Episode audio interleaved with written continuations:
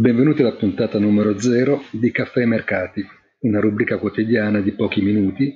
in cui provo a dare qualche spunto di riflessione e azzardo una previsione personale su come potrebbe andare la giornata sui mercati finanziari.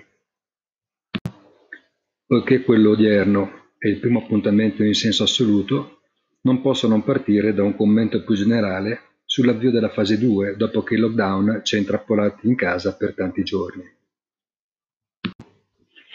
Al di là di qualsiasi opinione politica, che merita comunque il massimo rispetto in maniera incondizionata,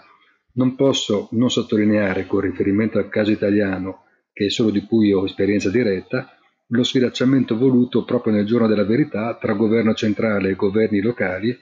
proprio sull'interpretazione della libertà, che potremmo dire vigilata, che ha caratterizzato questo periodo di quarantena.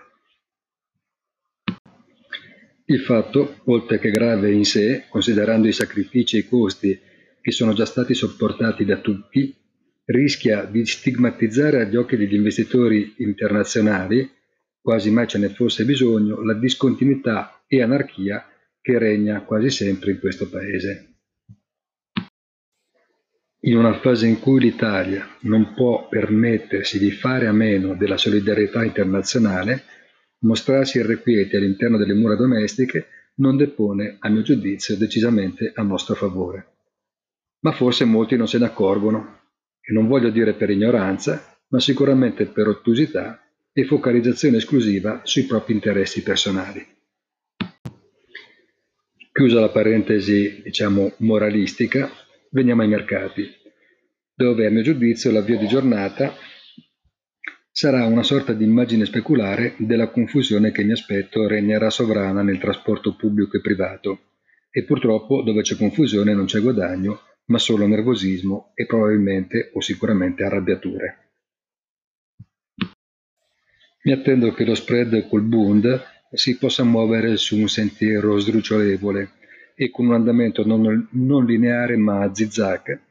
anche perché non escludo che possano riemergere dei nervosismi in attesa del giudizio di Moody's eh, che è atteso per venerdì e che potrebbe risultare meno generoso di quanto espresso da Standard Poor's e Fitch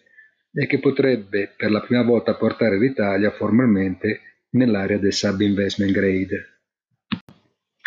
Guardando al quadro macroeconomico, i dati attesi in giornata in Europa sono per lo più di sentiment e quindi si riferiscono a sondaggi dove prevale l'elemento psicologico e di conseguenza potrebbero consegnare colori forse più scuri di quanto non ci si aspetti e questo potrebbe spingere le borse verso una correzione più incisiva alla luce di quello che ha già espresso Wall Street che ha lavorato normalmente il giorno primo di maggio chiudendo appunto in negativo. Quadro leggermente differente per gli Stati Uniti dove alle due e mezza ora italiana verranno pubblicati i dati sugli ordini del comparto industriale, un dato molto concreto che però potrebbe risultare solo un primo riferimento per un'epoca, quella da quando si è manifestato il coronavirus, che sicuramente impone, se non la ricerca di nuovi strumenti, quantomeno la ricalibrazione di quelli esistenti per ottenere delle misure di confronto e di misura più efficaci. All'interno di questo quadro di riferimento mi attendo che la debolezza del dollaro permanga e non mi stupirei viceversa di vederlo addirittura strappare in settimana fino a una quota di 1,11 contro euro, anche nel momento in cui si dovesse rafforzare il franco svizzero nell'ipotesi appunto di una conferma della correzione sui mercati azionari. Per oggi è quanto, chi volesse può andare sul mio sito